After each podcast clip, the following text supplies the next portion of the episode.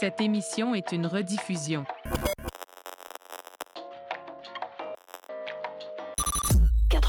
C'est fac. Ça part ici.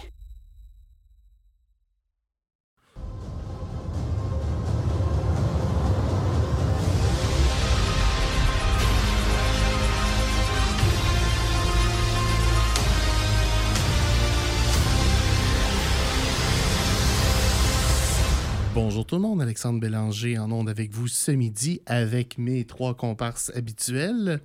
Nathan, bonjour, comment ça va? Bonjour, Al, ça va bien toi? Ça va bien. Alex, comment ça va? Hey, ça va pas pire. Ça va mieux? La Yes. voix est revenue? Je suis capable de parler, donc je suis de retour cette semaine. En effet, la semaine passée, Alex est revenu de, de- des pays du Sud, euh, puis il nous a ramené la crève. Heureusement, il l'a gardé. Oui, c'est ça, j'ai j'ai pas venu vous partager ça en ondes. J'étais pas capable de parler de toute façon, c'est pas génial pour la radio le langage des signes. Et Hugo, comment ça va cette semaine? Ça va très bien, très heureux d'être ici. Grosse game hier? Ah, pas pire, on y survit, là. Alors, bienvenue à Ludo Radio, votre show de une heure par semaine qu'on pourrait facilement décrire comme trois chums nerd out sur euh, leur hobby. Ils vous parlent de quatre chums? Non, t'es pas mon ami, non. non, moi, Oh, je suis l'animateur, je compte pas. Euh, non, effectivement, quatre, quatre amis qui, qui nerd out sur euh, jeux de rôle, jeux de société, euh, etc., etc. euh, Un petit peu d'actualité quand il y en a. Puis, ben, on commence avec ça cette semaine et ça va être très, très, très court pour moi.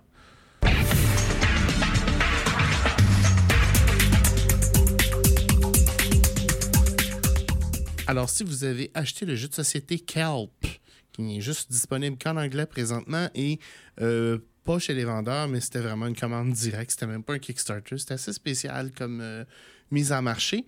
Euh, d'air intéressant, par exemple, il y a eu beaucoup d'annonces sur YouTube. Mais faites attention à ce que vous achetez, checkez la provenance, parce que ça a que le trois quarts des jeux qui ont été vendus sont des copies frauduleuses. Le jeu est juste pas fonctionnel. Vous recevez euh, des morceaux, puis pas d'instructions, ça marche pas. Agréable. En effet. C'est euh, comme quoi, il faut toujours faire attention euh, d'où est-ce qu'on aussi- achète euh, oui. nos jeux. Là. Et il faut aussi choisir son fournisseur parce que, bon, le- la Chine, c'est pas cher, mais des fois, tu as ce quoi. Tu payes pour ce tu que t'as, payes, hein? hein, C'est ça. Fait que c'est ça. Donc, cette semaine, on a euh, un. euh, comment on peut dire ça? Un menu varié pour vous. On revient plus dans notre, nos formules habituelles. On va vous parler euh, de mécanique de jeu avec euh, Hugo et euh, il va aussi, Hugo, nous présenter euh, un jeu qui fit avec sa mécanique de cette semaine. Naturellement. le Et jeu emblématique même. on Oui. va avoir une petite discussion de table sur euh, les modules de jeu de rôle. Ouais, Hein? les, modules, les modules officiels contre les modules fait maison que je vais appeler là, pour. On appelle tout ça le homebrew dans le milieu, mais euh, on, On s- on essaie de rester en français. là. On s'entend qu'on a quatre maîtres de jeu très expérimentaux autour de la table. Ça promet d'être intéressant. Alors, euh, Hugo, tu nous commences ça avec euh, ta petite chronique du garage? Enfin de retour avec la chronique, ça faisait quand même plus d'un mois que ça n'avait pas eu lieu. Content, content de me reprendre. Puis euh, cette année, on va commencer en douceur avec une mécanique assez légère. Euh, la mécanique que je vous présente aujourd'hui, c'est le vote. Donc, ce n'est pas euh, la mécanique la plus complexe à, à comprendre. C'est tout simplement lorsque, dans un jeu, les joueurs ont à voter de manière collective, soit sur la méthode de résolution d'une action, ou si une action passe ou pas. Euh, Il y a énormément de façons de faire ça, et ce n'est pas, ce, n'est pas tous les jeux qui l'interprètent de la même manière. Tu peux, par exemple, euh, y aller avec des votes de manière compétitive, où les joueurs tentent de s'éliminer l'un l'autre et de tenter de gagner, euh, tels que euh, avec Secret Hitler, Résistance, euh, One Night Werewolf, qui sont toutes des dérivés euh, du jeu emblématique euh, de, de, ce, de cette mécanique-là, Loup-garou, euh, les loups-garous de tierce lieu par lui-même, qui est le jeu que je vais vous présenter tantôt. Mais n'allons pas trop vite en affaires. Dans les autres jeux qui présentent un peu cette mécanique-là, bien que de manière un peu plus sommaire, il y a Twilight Imperium, qui a été mentionné à quelques reprises ici, qui offre une mécanique de vote au travers de diverses motions. Essentiellement un parlement. Voilà. Euh, et un que j'ai trouvé que j'ai pas eu l'opportunité de jouer, mais qu'en faisant mes recherches en ligne semblait vraiment intéressant, c'est un jeu Legacy appelé Le Dilemme du Roi, euh, dans lequel euh, vous êtes sur, un- sur une campagne Legacy dans le but de devenir roi contre vos adversaires, avant vos adversaires. Mais ce n'est pas nécessairement, le vote n'implique pas nécessairement euh, des décisions compétitives où vous tentez d'éliminer d'autres joueurs ou de battre d'autres joueurs. Et il peut très bien y avoir des, euh, des moments où il faut voter en équipe alors que vous travaillez tous en coop dans certains jeux euh, de société tels que euh, Dead of Winter ou encore Arkham Horror ou Mysterium qui est un des plus notables où à la fin, un peu à la clou, vous devez à la fin voter sur qui selon vous était le bon meurtrier. Et si suffisamment de personnes font le bon choix, vous gagnez, sinon vous perdez tous ensemble. Donc, on prend un concept qui est relativement simple de voter, puis on peut Mhm. l'appliquer à plusieurs sauces. Étant donné que c'est vraiment, c'est vraiment général, ça s'applique à plusieurs sauces. Euh, pour ceux euh, qui sont moins familiers avec les jeux de société, mais qui nous écoutent pareil, euh, le jeu populaire de la COVID en ligne, Among Us, euh, qui euh, est quand même la l'autre version très très connue des jeux de vote. Euh, Définitivement, c'est la mécanique. c'est, c'est la base euh, du jeu. Là. C'est un loup-garou Oui. dans l'espace. là. Typiquement, là, c'est. Mais avec ta seule façon de convaincre les autres, l'habilité de taper vite. Ouais, ben ils ont rajouté pas longtemps après la possibilité d'avoir un chat, un chat de proximité. Donc, Ouais. là, là, là, c'était plus proche d'un loup-garou euh, jeu de société. là. Effectivement. Moi, j'ai joué le Early Days, là, puis euh, tu vois, le, le- tu vois le, le meurtrier buter quelque chose en face de toi, là, puis là, il tape super vite. Ah non, non, non, c'est lui, c'est lui. ok, ok. Ben, je dis, c'est beau, tuer moi, mais après, vous savez que c'est pas moi, vous le tuerez lui en prochain. Ouais, ça, tu en étant éliminé, tu t'arrangeais pour éliminer quand même le Ouais, coupable. je vais t'amener avec moi, mon. mon ça, c'est- Mais en parlant de stratégie, on peut justement aller un peu voir euh, dans l'histoire euh, de cette mécanique-là.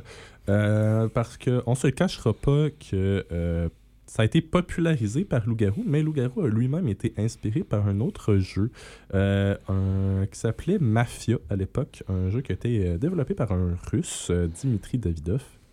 Euh, développé à l'université de Moscou. oui. Et euh, à l'époque, c'était un jeu relativement simple qui consistait en deux rôles, les civils réguliers et des membres de la mafia. Et à chaque nuit, un peu comme dans tous les styles, euh, les mafias se réveillaient, votaient pour tuer quelqu'un et se rendormaient. Et par la suite, tout le monde se réveillait et devait voter collectivement pour tenter d'éliminer la mafia. Et naturellement que les mafias tentaient de distraire ou d'effectuer des distractions pour euh, ne pas se faire éliminer. Le concept du jeu vient d'un principe qui était testé qu'une minorité informée va toujours l'emporter sur une majorité pas informée.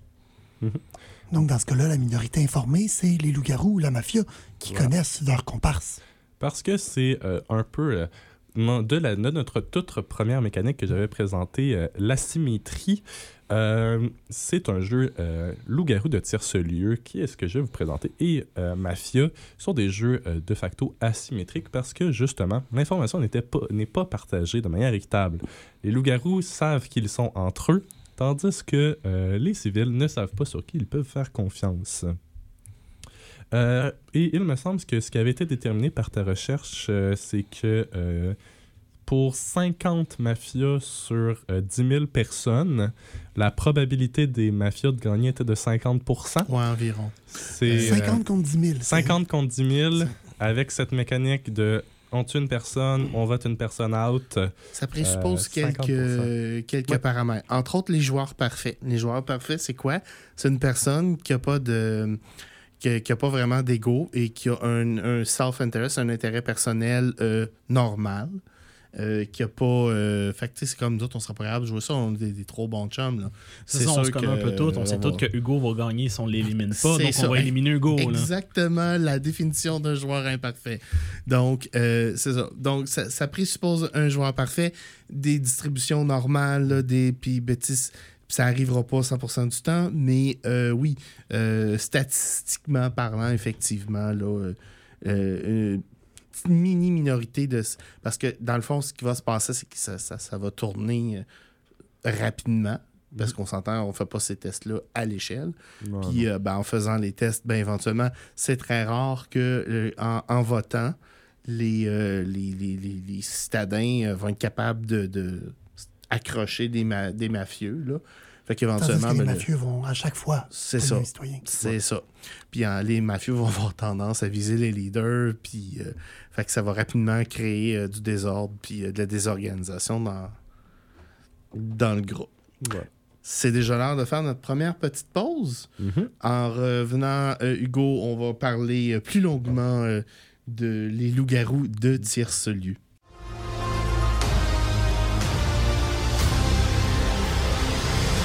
De retour en ondes à Ludo Radio, avant de partir à la pause, on a jasé de la mécanique de vote, puis on a fait un segway naturel vers le jeu qu'on va vous présenter aujourd'hui.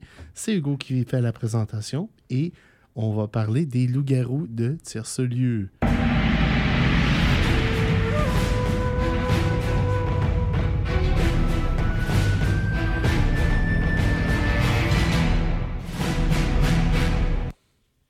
Donc, un classique. Oui, un des très grands classiques des jeux de société, euh, Loup-garou de tierce-lieu, qui est euh, la version popularisée euh, de ce qu'on présentait avant la pause euh, de Mafia. Euh, c'est vraiment un des plus euh, connus, euh, après, on dira, certains comme diront Monopoly ou Risk, là, euh, dans les jeux à plus grande quantité de joueurs. Définitivement un classique de jeu de party. Jeu Euh, de feu de camp, jeu de famille, jeu. Voilà. Euh, jeu de camp de jour, euh, jeu de n'importe quoi. Vous le nommez. Si vous êtes beaucoup, euh, les loups-garous de Tiercelieu, c'est le go-to euh, pour, faire, pour faire des jeux. Sur BGG, il est quand même coté, certains diront un peu bas, à 6.7. Euh, je pense que c'est peut-être un biais de, de BGG et de la communauté. Pas assez complexe. Trop de- d'interactions avec les gens, je vous dirais. C'est ces deux. euh, Euh, il le cote avec une difficulté de 1.3 sur 5, ce qui est à mon avis extrêmement légitime, euh, bien que euh, plus que vous y jouez, plus qu'il peut y avoir de profondeur. Euh, parce que euh, le jeu se joue euh, entre 8 jusqu'à autant de personnes que vous le souhaitez, euh, si vous avez suffisamment de cartes pour y jouer. L'idée, dans le fond, c'est de garder un bon ratio de loups-garous versus de villageois. Exactement. Donc, euh, il y a évidemment un nombre un peu plus optimal. euh, pour y avoir joué plus d'une centaine d'heures en tant qu'animateur de camp de jour, euh, je peux vous dire qu'une quinzaine de personnes est pas mal le chiffre magique pour une belle partie de loup-garou. euh, qui a quand même la diversité sans faire en sorte que la personne qui meurt la première euh, passe la prochaine Ah. heure et demie à vous regarder rien faire. Euh, donc, une quinzaine de personnes, vraiment un chiffre magique.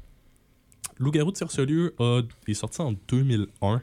Euh, ma naissance, euh, diront certains. Euh, elle- il m'a accompagné toute ma vie. Euh, et depuis, elle a sorti trois expansions. L'expansion Village, l'expansion Personnage et l'expansion Nouvelle Lune, euh, qui entraînent quand même une meilleure profondeur, plus de diversité, euh, puis permet un peu de s'éloigner de, ce principe-là qu'une minorité non informée va généralement perdre, parce que justement l'expansion Personnage et Nouvelle Lune entraîne beaucoup de variabilité et amène euh, beaucoup d'options pour les civils d'avoir des rôles et des personnages qui ont un impact dans la partie.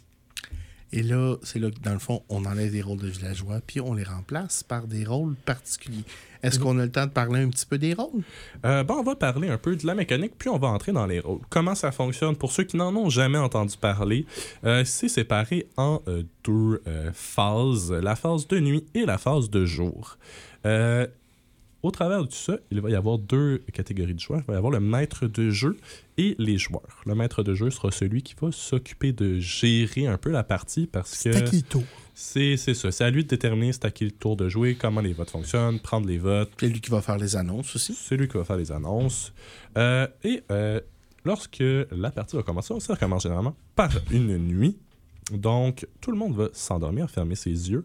Et à tour de rôle, enfin, si vous avez un rôle qui se réveille la nuit, ce n'est pas tous les rôles qui en ont, euh, vous allez vous réveiller et effectuer l'action de votre rôle. Le rôle euh, de, base qui se réveille la nuit est bien naturellement les loups-garous. qui vont se réveiller de manière collective et déterminer une personne qu'ils vont vouloir dévorer, éliminer de la partie. Il va y avoir par la suite d'autres rôles qui vont se réveiller, parfois avec des buts secondaires, parce que euh, ce qui est intéressant de l'expansion personnage, c'est qu'elle amène euh, des conditions de victoire alternatives. Donc ce n'est pas nécessairement seulement les villageois contre les loups-garous, mais il y a aussi des nouveaux personnages qui tentent de rafler la victoire pour eux seuls. Ça me fait penser, entre autres, à la carte des amoureux. Il y a deux personnes Oui. qui peuvent être touchées par Cupidon Mhm. et ils doivent survivre. Et s'il y en a un des deux qui meurt, l'autre meurt. Mhm. Mais des fois, c'est un loup-garou et un villageois qui sont des amoureux. Oui. Et là, ils doivent gagner ensemble, c'est-à-dire avec les deux seuls survivants. Mhm. On a aussi déjà gagné. euh, on avait, il restait deux loups-garous. Ils étaient les amoureux. on a eu un, puis on a eu l'autre tout de suite. Wow. Euh, par la suite, une fois que tout le monde s'est réveillé à tour de rôle au cours de la nuit, c'est la phase du matin. Auquel cas, le maître de jeu va révéler si euh, une ou des personnes, ou encore aucune personne n'est morte au cours de la nuit, révéler les rôles euh, des joueurs qui ont été éliminés, et par la suite, la phase du vote commence. À ce moment-là, dépendamment euh, de votre groupe d'âge, de votre quantité de joueurs, euh, de votre relation avec les autres personnes dans la partie, vous pouvez y aller de manière très roleplay, euh, tenter d'incarner un village terrifié ou encore simplement discuter autour d'une bonne bière en y jouant. C'est ah, à vous de choisir et vous devez déterminer une personne à éliminer. Sur des accusations fondées, comme des mouvements, de l'information acquise, ou des informations pas fondées, comme Ah, les barbus, ça doit être un loup. Exactement. C'est généralement quelque chose qui fonctionne particulièrement bien. euh, attaquer la pilosité des gens euh, pour déterminer les loups-garous. hein. Euh, juste pour vous dire, il y a juste Alexandre Racine qui a pas plein de poils dans la face. Il y a des longs cheveux. Euh, il y a une multitude de personnages euh, et euh, on va rapidement passer au travers de certains euh, pour vous présenter un peu la, la profondeur et les options euh, qu'offre euh, qu'offre le jeu.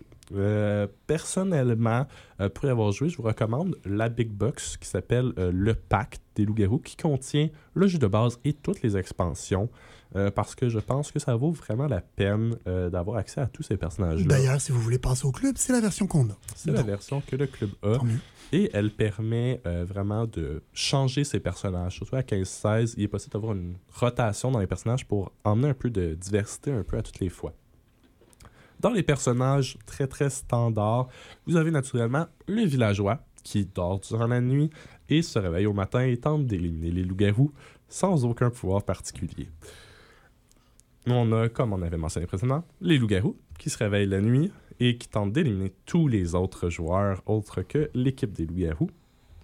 Mais vous en avez aussi euh, d'autres personnages. Dans la, dans la faction du village, donc tous les personnages euh, qui ont un rôle, mais qui gagnent si euh, on élimine tous les loups-garous, il y a euh, la voyante, qui est le rôle d'information, de prédilection du village, qui à chaque nuit va se réveiller et regarder le rôle d'un des autres joueurs autour de la table. Nous avons aussi la sorcière, qui, peut qui se réveille après les loups-garous et qui connaît la victime des loups-garous. Donc, elle peut tenter une fois par la partie, une fois durant la partie, de sauver une victime des loups-garous ou encore de tuer quelqu'un euh, qu'elle suspecte personnellement pour éliminer potentiellement un loup-garou. Avec soit une- un, un poison ou une potion de, de résurrection. Voilà. Euh, dans les personnages intéressants qui emmènent tellement de triches, euh, la petite fille, euh, si vous l'intégrez dans votre partie, faites attention parce que généralement, s'il se peut, si vous ne faites pas assez confiance à vos joueurs, qu'il se y aille plus qu'une petite fille euh, dans la partie. Le principe de la petite fille est qu'elle peut se réveiller subtilement durant le tour des loups-garous pour tenter d'espionner et de découvrir qui sont les loups-garous. Bien naturellement, si les loups-garous la spotent, ben, elle risque de se faire manger. Donc, c'est à elle d'être subtile et de ne pas se faire regarder, mais de quand même réussir à trouver les loups-garous. Évidemment, euh, une des grosses mécaniques du jeu, c'est que pendant le vote, le jour, tout le monde vote, loup-garou, citoyen, voyante, etc. Et habituellement, ne révèle pas son rôle. Non. Parce que si tu dis je suis la voyante, cette personne est un loup-garou, c'est très probable que tu te réveilles pas demain matin. Voilà. Euh, il y a aussi des rôles plus neutres, euh, donc qui n'ont pas un impact direct euh, ou qui ne tentent pas nécessairement de gagner avec ni le village ni la faction des loups-garous.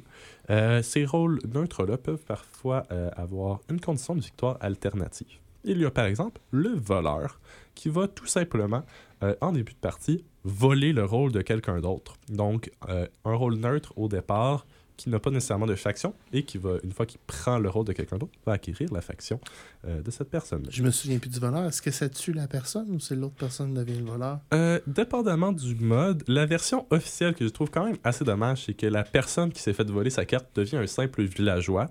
Euh, mais euh, ce que je trouve euh, un homebrew, un peu des règles maison, qui je trouve amène un peu de profondeur, c'est que à chaque tour, la personne qui s'est fait voler la carte, qui est devenue voleur, peut par la suite revoler à quelqu'un d'autre. Ça, c'est le bordel. ça, c'est vraiment drôle. Dans les autres rôles plus neutres, vous avez le joueur de flûte qui, à chaque nuit, va endormir une à deux personnes, à trois personnes en fonction de la quantité de vous êtes. Euh, et si jamais le joueur de flûte réussit à charmer tous les joueurs, Restant. tous les joueurs en vie, donc si, tous les, un- si à n'importe quel moment dans la partie, le joueur de flûte est en vie et que tous les autres joueurs sont charmés, il gagne automatiquement. Les actualités sportives. Excusez-moi, j'ai accroché le piton. Ça a fait sursauter. Là. Ne vous en faites pas pour les amateurs de sport, elles reviendront plus tard. Oh, dans quelques minutes. Je je suis en train de queuer mes affaires.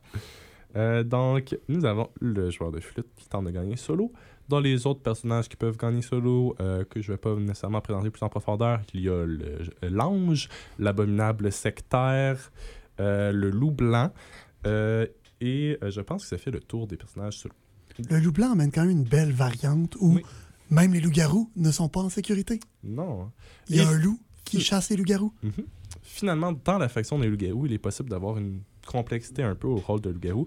Euh, donc, parmi les loups-garous, il y a des variantes telles que le grand méchant loup, euh, qui peut tuer deux personnes par nuit jusqu'à ce qu'un loup-garou se fasse éliminer. Euh, ou encore la- l'affreux père des loups, qui est en mesure, une fois dans la partie, de transformer une victime en loup-garou. Donc, au lieu que les loups-garous tuent leur victime, il la transforme en loup-garou avec eux. Ou encore le loup blanc, et il y en a quelques autres.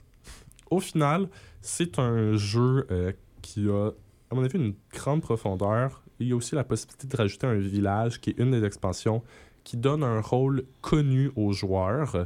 Donc, en plus des rôles secrets, vous obtenez un rôle connu. Comme euh, le, le forgeron, le, Euh, le, le boulanger, le maire. le etc. maire, euh, etc. Euh, et vous pouvez vraiment avoir une grande diversité de jeux et d'options. Et Nouvelle Lune rajoute euh, des scénarios étranges Mm. qui vont faire que parfois il y a juste les femmes qui votent, parfois il y a les hommes sont immunisés à la mort, parfois euh, les gens dont le nom commence par S sont sortis du jeu. Je dis n'importe quoi, là, mais ça peut permettre d'avoir de l'information intéressante. Euh, c'est et il y a vraiment de tout. Euh, il y a aussi euh, offert dans le manuel euh, de jeu des variantes du jeu que je vous recommande quand, quand vous commencez à connaître le jeu puis que ça vous attire un peu moins. Euh, il y a vraiment des belles variantes offertes telles que Murmure dans lequel il est possible d'écrire des messages et par la suite les messages sont lus de manière anonyme par le maître de jeu ou encore La Nuit des Fous où euh, tous les rôles euh, changent un peu leur euh, pouvoir, les, que les gens du village peuvent tuer, que les loups-garous deviennent des voyantes. Il y a vraiment de tout et ça peut être vraiment intéressant. Puis ça a quand même beaucoup plus de profondeur qu'à première vue.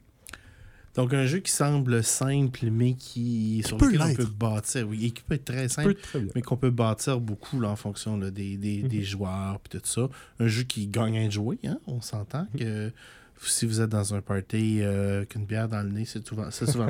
Ça prend de l'espace, par exemple. Physiquement, il faut que les gens puissent euh, Oui. euh, euh, pas être collés les uns sur les autres parce qu'il va souvent dans les phases euh, de nuit des mouvements de la part des loups-garous pour pointer des victimes, des trucs comme ça. euh, permettre un déplacement du maître de jeu Oui. pour être en mesure de, par exemple, révéler des cartes à la voyante qui souhaite connaître le rôle de quelqu'un. Ça prend un maître de jeu qui euh, est subtil aussi, tu sais, comme euh, il- s'il passe, s'il fait le tour de la table pour aller voir un joueur, il faut vraiment qu'il fasse le tour de la table là, pour Mm. s'assurer que. puis qu'il s'arrête à quelques endroits là, pour essayer de. de- Brouiller les pistes. Brouiller les pistes, là, effectivement. là. Euh, donc, pour une partie euh, de 15 joueurs, qui est environ euh, la- le chiffre magique, euh, c'est une trentaine de minutes, une partie à moins, naturellement, c'est moins long, et à plus, naturellement, c'est plus long. Euh, mais ça se fait très bien, et euh, si vous avez un maître de jeu qui a déjà joué, euh, c'est très possible de rentrer dans le jeu sans connaissance préalable plus que ce qui a été présenté aujourd'hui. Merci beaucoup, Hugo. On s'en va au sport pour vrai. On revient dans quelques minutes.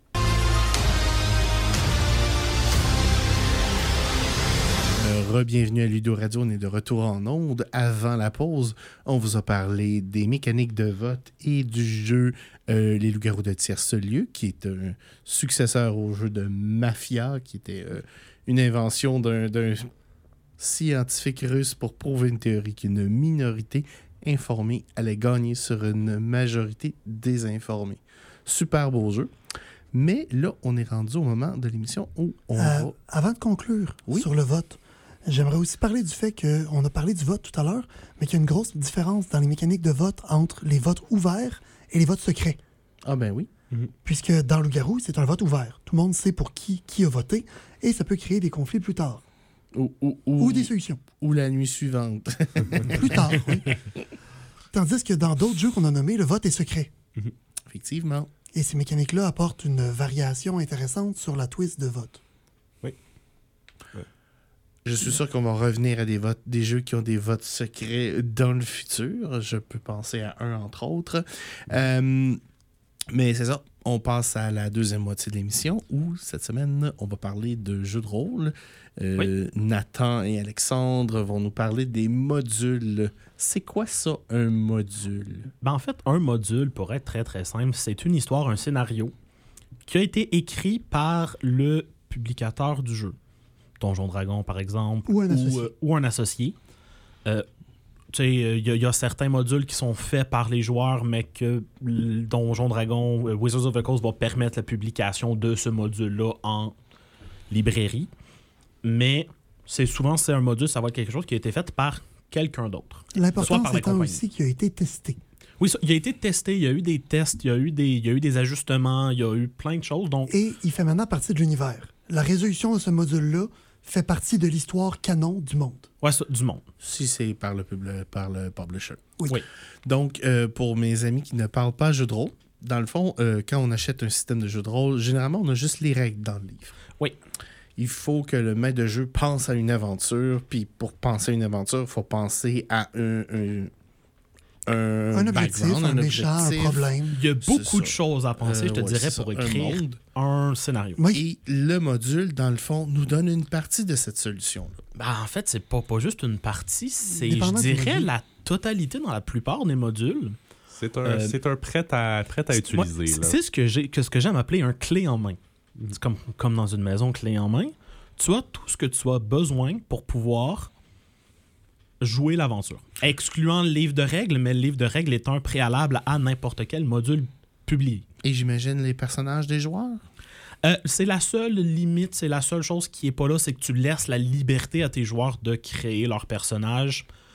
Mais ils ont déjà une histoire, un monde, un background, des religions qui, ont, qui sont déjà présentes puis qui ont été travaillées, sur lesquelles les joueurs peuvent s'asseoir pour créer leur personnage. Oui. Euh, bien qu'il y ait certains modules appelés modules d'introduction, parfois, euh, par exemple, à Dungeon and Dragon, euh, qui est euh, un module dans lequel les personnages sont déjà préfaits. Donc, c'est vraiment un clé en main complet où Pour tout le les monde. joueurs euh, qui n'ont jamais joué, un maître de jeu qui n'a jamais joué, tout est déjà fait. Ces modules-là sont souvent, par contre, des euh, ce qu'on appelle des one-shots, donc une seule partie. des modules plus courts, au moins. C'est- Ce sont des modules plus courts où tu, généralement, une ou deux sessions, l'histoire est terminée, ça a donné la permission d'avoir un peu toutes les mécaniques qui sont à être présentées.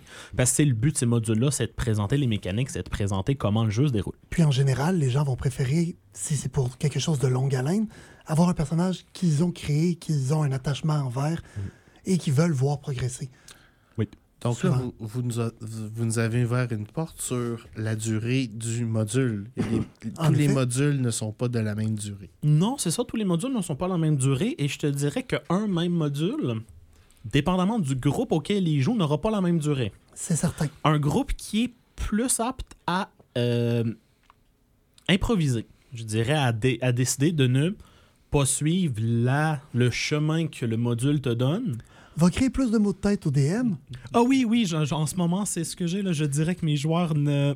Je leur mets des beaux petits poissons accrochés après des crochets pour qu'ils suivent le chemin, puis eux autres, ils vont vers la gauche à la place. Euh, C'est... le- la, la forêt est intéressante. Mais ça, ça, génère des problèmes, mais au minimum, j'ai pas eu à créer rien. Parce que souvent, dans ces modules-là, il va avoir les cartes de combat qui sont déjà créées. La carte du monde qui vient dans le module, donc tu as une carte physique du monde dans lequel se déroule le module. Donc, quand on parle de carte de combat, c'est dans le fond la mise en situation, le terrain sur lequel euh, la- L'affrontement va avoir lieu. l'affrontement euh, prévu dans le scénario va avoir lieu. Ça- donc ça, t'as pas à créer ça, ce qui sauve, je dirais, énormément de temps au DM de pas avoir à, à préparer. La seule chose que le DM a à faire sur un scénario, c'est de lire au préalable vers quoi on s'en va, puis de suivre les, je vais dire ça en anglais, les guidelines, les guides, Les lignes directrices. les lignes directrices du scénario, puis de faire comme, bon, ben, si les joueurs dévient un peu, on les suit, puis on les ramène tranquillement vers le chemin. Euh, ce qui est, d'après moi, un, un des désavantages des modules. C'est que les modules sont très carrés, très. Voici le point A, voici l'arrivée, puis voici la ligne que les joueurs vont suivre. Un petit peu le syndrome du, euh, du mur du holodeck. Dans le fond, le- t'es dans un cube où que tout est bien, mais dès que tu arrives sur le mur, ça passe plus. Exactement ça. J'essaie personnellement, moi, de quand même mettre les murs un petit peu élastiques. C'est comme les joueurs peuvent dévier, mais le mur va éventuellement les ramener au point où l'aventure voulait aller. Euh, c'est un des gros avantages justement du module, c'est oui, il t'explique comment c'est fait, mais si tu un, un maître du jeu qui est habitué, tu peux quand même dévier de la trajectoire un peu sans trop euh, avoir d'impact sur le scénario final. Ce qui m'emmène à ce que je voulais emmener, c'est que ces modules-là ont l'avantage d'avoir été publiés en masse, d'avoir été joués en masse par plusieurs personnes. Et grâce à l'avènement d'Internet, euh, plusieurs de ces personnes-là vont parler de leur expérience et partager du contenu supplémentaire qu'ils ont créé dans des communautés prévues à cet effet. Donc, si vous prenez un module qui n'est pas sorti cette année, puis vous allez voir les communautés qui existent, vous pouvez vous rendre compte qu'il y a tout plein de gens qui ont rencontré des problèmes, qui ont trouvé des solutions, qui ont créé des, des ennemis de plus, des problèmes de plus, des gens de plus. Fait qu'on va se promener sur euh, Reddit, sur les boards de- des publishers. Y Tout à fait. des groupes Facebook, j'imagine? Y d'autres Probablement, oui. Euh, moi, je suis particulièrement au fait de groupes Reddit, en effet, qui couvrent euh, l'entièreté d'une campagne, qui sont triés par section de campagne, qui disent OK, ben, je sais que cet ennemi-là était vraiment un letdown, un peu une déception par rapport à comment il avait été présenté dans la campagne. Fait que moi, je l'ai refait avec ces stats-là. Puis là, les gens vont parler de qu'est-ce qu'ils feront, qu'est-ce qu'ils ont modifié. Puis éventuellement, on arrive avec une présentation intéressante de cet ennemi-là. Après ça, tel problème était trop compliqué. J'ai rajouté une, une, une indice ici. J'ai rajouté un indice là. Puis en, en s'informant sur ces communautés-là, en plus du livre, on peut avoir une aventure tellement plus riche, tellement plus large. Donc ça, c'est vraiment des atouts de la communauté. Donc Et ça, dans le merci. fond, pour un, un maître de jeu qui est en manque d'inspiration, mais qui veut quand même continuer un groupe, un module, ça peut te sauver la vie. Oh, ben en, fait, je dirais, en fait, je dirais manque d'inspiration ou manque de temps. Parce que le, dé- le gros désavantage du homebrew, c'est il n'y a rien qui est fait. Tu peux te baser sur un univers qui existe déjà, mais ensuite, l'aventure, les scénarios, les personnages, faut tout que tu les inventes, faut tout que tu dessines tes cartes quand ils vont dans un village. C'est possible que tes joueurs aient reparlé à la boulangère, puis que la boulangère ait pas d'histoire, mais que finalement les joueurs ils l'aiment bien la boulangère dans ton village. Fait qu'il faut que tu y trouves une histoire à cette boulangère-là.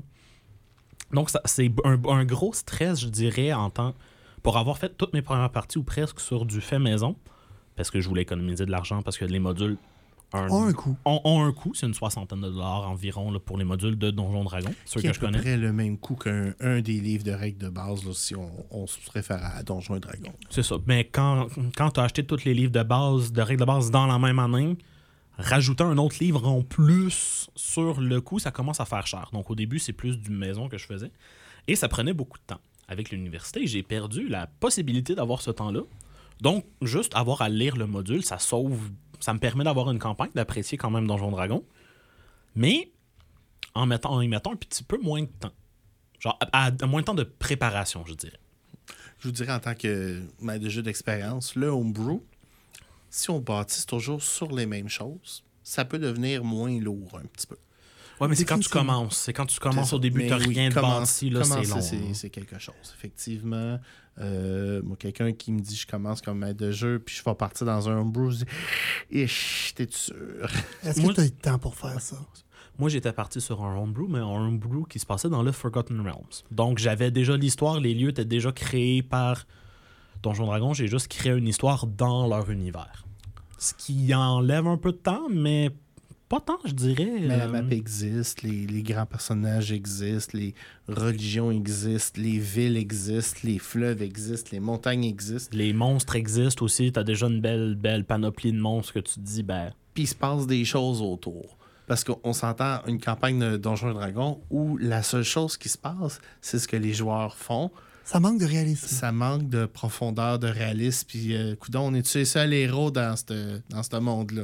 Ah, ça, parce qu'il existe en effet des héros dans le Forgotten Realm qui, qui existent comme Dritz. C'est un des premiers qui me vient, là, qui est un héros qui est surtout populaire dans les, dans les livres qui ont été publiés, mais qui existe quand même, que euh, Wizards of the Coast a canonisé dans son univers. C'est un, un héros qui existe. On va continuer cette discussion-là dans quelques minutes après notre dernière pause de l'émission. On se revoit dans quelques secondes.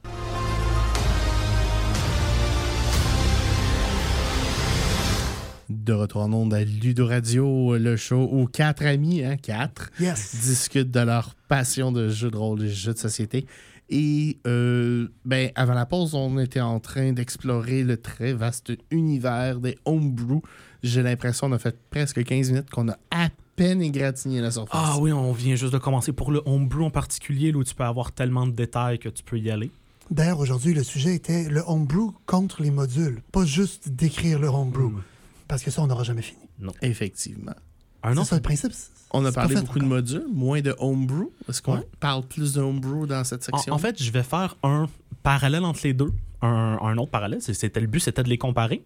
Et je vais parler des personnages non joueurs qui sont dans votre monde. Tantôt, j'avais mentionné, par exemple, la boulangère dans un homebrew que tu n'as peut-être pas de scénario. Ce qui est l'avantage des, euh, des modules officiels, c'est que leurs personnages importants ont une histoire, ont euh, des caractéristiques et des façons de les jouer qui sont indiquées dans le modèle. Ils ont aussi qu'est-ce qu'ils veulent, puis qu'est-ce qu'ils ont déjà fait, qui peut tellement t'aider à comprendre pourquoi ils agissent de même. Exactement. Donc, ça permet, ça, ça permet de mettre en perspective le personnage, alors que dans le homebrew, comment incarner un personnage quand c'est toi qui l'as créé? Oui, tu as les idées de comment tu le vois agir, parce que, bien, c'est toi qui as créé le personnage, c'est toi Mais qui as eu comment il l'idée. s'insère dans le monde, puis pourquoi? Des fois, c'est plus compliqué, parce que, bien, Qu'est-ce qu'il sait, qu'est-ce qu'il sait pas? c'est ça, c'est plein, c'est un plein, plein de petits détails auxquels tu n'auras peut-être pas pensé pendant que tu créais le personnage, parce que, bien, il y a tellement de détails dans un monde qui sont importants à prendre en considération que y penser à tout quand tu crées ton monde, quand tu crées ton personnage, c'est très compliqué. Moi, je dirais d'observation personnelle, une chose que je vais regarder entre le homebrew puis le, le module, c'est que le module, comme il a été publié, il y a plusieurs personnes qui ont mis ses pattes dedans. Si l'auteur euh, est en dérive, il va se faire challenger. Il va se faire challenger sur plusieurs trucs. Tandis que si dans- dans ton homebrew, puis ça s'est passé 100% entre ta tête puis un morceau de papier, peut-être que tu as manqué quelque chose de big. C'est ça, Comme je disais, les, les modules ont été playtest. pas juste playtests, ils ont été, ils ont été écrits à comme 20 aussi. L'histoire a été écrite à plus qu'une personne parce que chaque personne avait un segment, puis ben, ils se lisaient entre eux autres, puis ce segment-là, ben, ils ont été testés, ils ont été approuvés et challengés à toutes les fois. Il y a quelqu'un qui s'assure que l'histoire, c'est pas la revanche des sites. Ou Pas, ça, ça, ça, c'est plus pour les droits de pour les droits de- de- d'auteur, alors que pour ton homebrew, euh, si tu veux refaire la revanche des sites, vas-y, t'as le droit. Tu fais pas d'argent sur ton euh, sur ta partie. Tant que tu le publies pas. Moi, je vis une situation euh, qui ressemble à ça. Petite partie de Star Trek euh, aux deux semaines avec euh, les potes présentement. Puis, euh, ben, ça se passe dans la période de Next Generation. Puis, ben, c'est très difficile de ne pas parler des aventures de l'Enterprise, mais ils sont pas sur l'Enterprise, eux. Fait qu'il y a toujours un petit. à chaque fois qu'on je leur dis, ouais, il s'est passé telle affaire, là. Puis là, il y a toujours quelqu'un. C'était sur l'Enterprise, hein? Bien sûr. Gna, gna, gna, Enterprise. Mais parce- dans le fond, c'est ça qui donne de la profondeur au setting. Mais en fait, c'est l'idée du homebrew. Il faut pas avoir peur d'aller s'inspirer d'autres choses. Même si tes joueurs disent Ah, ben, t'es en train de nous refaire le scénario des deux tours. Moi, je m'en suis grandement inspiré, oui. Euh, euh, je suis tout seul à écrire. Donnez-moi un peu de chance, je vais aller m'inspirer d'autres œuvres qui ont déjà été Puis la écrites. bonne nouvelle, c'est que même si tu t'inspires de quelque chose, tant que tu copies pas les noms ou que tu fais pas des anagrammes avec les noms des lieux ou des affaires comme ça, les chances que les joueurs s'en rendent compte sont significativement plus basses que tu penses. Puis l'autre chose aussi, c'est qu'en fait, les joueurs vont par eux-mêmes changer l'histoire de ton homebrew. Oui, leurs, finira pas comme actions, leurs actions et leurs décisions vont changer, Bon, laisser des traces. vont laisser des traces, ils vont changer les choses. Donc, ce qui va éventuellement, même si tu t'es grandement inspiré du Seigneur des Anneaux, tu t'es grandement inspiré de Star Wars, Peut-être que ça va finir comme les trois tours parce qu'ils ont décidé de faire la leur pour tirer la première. Exactement, ça c'est possible. C'est- C'est c'est la magie du jeu de rôle, en fait. C'est Les joueurs ont autant ou sinon plus d'impact que le maître du jeu sur l'histoire. Alors, grosse question existentielle. Je vais faire mon ego aujourd'hui. C'est quoi les pièges des modules? Les choses à éviter. Ben, si je peux commencer, euh, en fait, je vais dire peut-être un peu. C'est, il y a pour par exemple D&D 5e édition, euh, avec tout récemment l'édition de Dragonlance, euh, Shadow of the Dragon Queen, ils ont 25 modules. Ce qui certains diront est beaucoup. Si vous choisissez toutes les faire, vous en avez pour une bonne décennie à passer au travers. Euh, mais c'est juste 25 options. Un module est préfait, préfabriqué, il est amplement écrit. Vous avez 25 options pour D&D 5e édition actuellement. J'aimerais préciser que la plupart de ces modules-là couvrent la moitié du range de level et plusieurs des modules sont faits pour l'aider dans l'autre. Euh, donc, 26, Hugo, il y a un module qui est sorti récemment. euh, J'ai oublié le nom. Euh, euh, il y en a peut-être d'autres. il y en a un qui est sorti comme au mois de janvier, là. Euh, mais si vous souhaitez faire de quoi qui sort de ce qui est présentement à faire, euh, vous pouvez parfois aller voir des publishers, euh, des tiers parties, voir si eux autres ont publié quelque chose. Mais si vous avez une vision, si vous voulez raconter une histoire spécifique et qui n'est pas présentée dans ce que vous avez déjà, eh bien malheureusement, ben, c'est quand même difficile parfois de prendre un module et de l'adapter à ce que vous, vous souhaitez faire. Euh, Les modules sont pas excessivement bons dans la flexibilité, en effet. non, c'est ça. Donc, si vous avez une vision, si vous savez vers quoi vous voulez vous en aller, euh, c'est vraiment parfois mieux de quand même faire un module, euh, faire par vous-même votre propre module, même si parfois ça peut entraîner plus de, de gestion. Ben, c'est exactement ce que j'ai fait avec ma game. Ma game en ce moment est basée dans le module de Tomb of Annihilation, mais dans une campagne où mon personnage qui a fait Tomb of Annihilation quand j'avais un autre DM sont en train de le faire. Fait que mes joueurs sont dans l'univers, dans ce module-là, mais ils font pas le module. Mon histoire est pas connectée. J'ai juste utilisé le setting, la map, les gens, puis eux autres, ils font tout le reste. Puis ils entendent parler de d'autres gens qui sont partis au sud. un autre des trucs, un des pièges justement que je dirais qu'il faudrait éviter avec les modules préfets, c'est de trop vouloir suivre à 100% le module quand les joueurs veulent aller ailleurs. Laisse la liberté à tes joueurs de sortir du sentier qui t'a été inscrit. Éventuellement, tu vas avoir un moyen de les ramener au pire, mais je te dirais de pas de- d'avoir de la flexibilité sur comment l'histoire va se dérouler. C'est là que les communautés Reddit, Facebook et autres vont peut-être venir à ton secours ou qu'il va falloir que tu fasses preuve de créativité. Parce qu'effectivement, si ça a été discuté en session zéro puis que les gens se sont entendus qu'ils voulaient une semi-liberté, tu peux pas les mettre sur une track. Ça, ça, ça marchera pas. On peut cependant, en tant que maître de jeu, c'est parfaitement légitime, dire OK, les gars, vous en allez vers là, j'ai rien de prêt. Donc, Vous soit on arrête la session c'est là. ça. Vous incitez d'aller là-bas, j'ai pas de problème, mais je vais devoir me préparer, donc on va arrêter la session là-bas. Des fois, ils ont juste le goût de Ah non, on va jouer plus, on va tourner à gauche, à la place de droite. Euh, moi, je dirais, euh, dans les pièges à éviter, euh, souvent, c'est euh, si euh, vos personnages doivent être en danger de mort, en tant que maître de jeu, faut pas, faut pas alléger la situation. Comme, c'est pas pour rien qu'ils doivent être en danger de mort. Faut pas jouer avec les enjeux. Trop. Non, c'est ça. Faut... Si un combat est supposé être difficile, aff- a- ajuste-les pas ou ajuste en conséquence de tes joueurs aussi. Là, personnellement, dans ça. ma partie, les, Ça, mes, c'est, le pendant où est-ce que mes je m'en joueurs ont high roll dans leurs statistiques. Donc, ils ont, ils ont déjà une statistique à 20, ils sont niveau 2, ils viennent de monter niveau 3. Je dois ajuster les combats en les rendant plus difficiles parce que ben, les combats sont supposés être difficiles. Donc, aussi tu joues avec des génies de l'adaptation euh, qui ont mis de maxer leur personnage au bout, peut-être que oui, c'est le temps de, de- de monter la difficulté. Puis c'est Je toujours pense une que bonne ça, chose ça de serait une gager. conversation en entier à avoir plus tard sur la, la létalité des combats et la mort de personnages. Parce que c'est un sujet chaud qui En fait effet. beaucoup jaser. En effet. Peut-être pour la semaine prochaine. peut-être pour la semaine prochaine, ça serait. Bon, ben voilà, vous venez vous trouver votre sujet de la semaine prochaine. C'est Ben efficace oui. de même. Ah non, Ben toi live. Tiens, toi.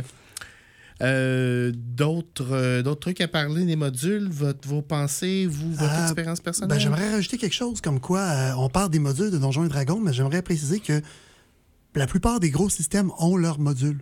Mm. Euh, Paizo fait d'excellents modules, très très complets. J'ai eu la chance de participer à quatre de ces modules-là. Paizo pour euh, mettre en... Pathfinder. en- Pathfinder. Ou. Starfinder, parce que. Starfinder aussi Ont ont, aussi des, des modules. modules. de qualité. C'est juste, je les ai lus rapidement, mais je les ai pas testés parce que bien, il n'y a pas beaucoup de fans de sci-fi, fait que c'est dur à jouer. Moi, j'ai un problème avec ce jeu-là, ce système de jeu-là. Ah, Euh, dans d'autres modules, moi que j'ai joué Kids on Bikes, qu'on avait discuté légèrement, euh, la version deluxe des règles offre dans le manuel, euh, qui est un système de jeu plus léger, offre déjà dans le manuel des, euh, une centaine d'idées de jeux euh, pour commencer des campagnes par vous-même. Donc, ça vous permet de créer vous-même vos modules, mais de vous donner Des bonnes inspirations, des accroches, des idées de personnages qui pourraient être présents dans, dans ces systèmes-là. là. Des Moi- fois, c'est tout ce que ça prend pour Ouais. partir. moi ce que j'aime bien, c'est la Free League, où dans tout leur livre de règles, il y a un chapitre entier considéré un scénario très court, mais pour pratiquer les règles. Donc, les personnages sont déjà créés, il y a l'histoire, il y a les cartes, il y a tout. Mais c'est juste un petit scénario à la fin du livre. Fait qu'au minimum, tu peux t'inspirer de la structure du scénario pour créer le tien si tu veux pas jouer ce scénario-là en particulier. Moi, personnellement, un qui m'a marqué beaucoup, c'est dans l'édition saga de Star Wars. Euh, où, euh, dans le fond, l'édition qui est sortie après le sixième, film, ou qui couvrait, dans le fond, le- l'entièreté du début, euh, qui n'était pas une édition qui avait été super bien supportée, mais ils ont décidé de publier, dans le fond, ces euh, 10 modules euh, pour amener les personnages de niveau 1 à niveau 20. Moi, je les ai lus, je les ai adaptés, j'ai ajouté euh, de la viande à certains endroits. J'ai coupé beaucoup de viande à d'autres endroits parce que ben, 18 fois le même combat, tu te demandes, C'est- t'es tanné, là. Ouais. Euh, fait que c'est ça, fait que je rendrais les combats euh, moins fréquents, plus difficiles. Puis ben, je jouais avec euh, des gens très habitués, avec des personnages très min-maxés, donc il fallait que je fasse ça. T'as pas le choix dans ces Euh. Puis ben, c'est ça, mais ça a quand même euh, super bien été euh, une des, des belles expériences de campagne là, que j'ai fait avec ce module-là. Puis ben, j'ai eu pas mal moins de préparation à faire que ce que je suis habitué. Mais moi, personnellement, je préfère le homebrew au module. C'est juste que quand j'ai pas le temps de faire du homebrew, ben. Et je pense On que va- même un module, souvent, va se ram- ramasser euh, épicé de, de- Ouais, c'est de petits, de petits trucs à ajouter Ça à dépend gauche, du à DM droite. et là. des joueurs, c'est sûr, mais oui, en général, c'est bon. Puis pour les modules, on parlait de modules d'histoire complète, mais souvent, surtout dans le third party, il existe des mini-modules qui sont comme Hey, c'est une grotte. J'ai scripté la grotte au complet. Tu peux dropper la grotte où tu veux dans ton monde. Fait que tu prends ce mini-module-là de comme 30 pages, tu le lis, tu places une grotte dans ton monde, puis voilà, t'as 3-4 games préparés sur la grotte. C'est le fun, puis ça donne un break pour préparer autre chose. Pendant qu'ils sont occupés avec la grotte, tu peux préparer sur le côté une autre aventure ou la suite des aventures. Voilà. C'est mieux de suivre quand même la game. Faites pas ça pendant la game. Faites ça Non, non. entre les games. C'est ton temps de préparation hebdomadaire habituel que tu peux investir ailleurs. Exactement. Ben, ça fait une discussion très intéressante, les gars. Merci beaucoup. Ben, ça fait plaisir. On se revoit la semaine prochaine. Même Yes, poste, même informé. heure. Yes. Informer et inspirer des gens. On se revoit effectivement la semaine prochaine. Salut tout le monde. Bonne Salut. Au revoir, bonne semaine.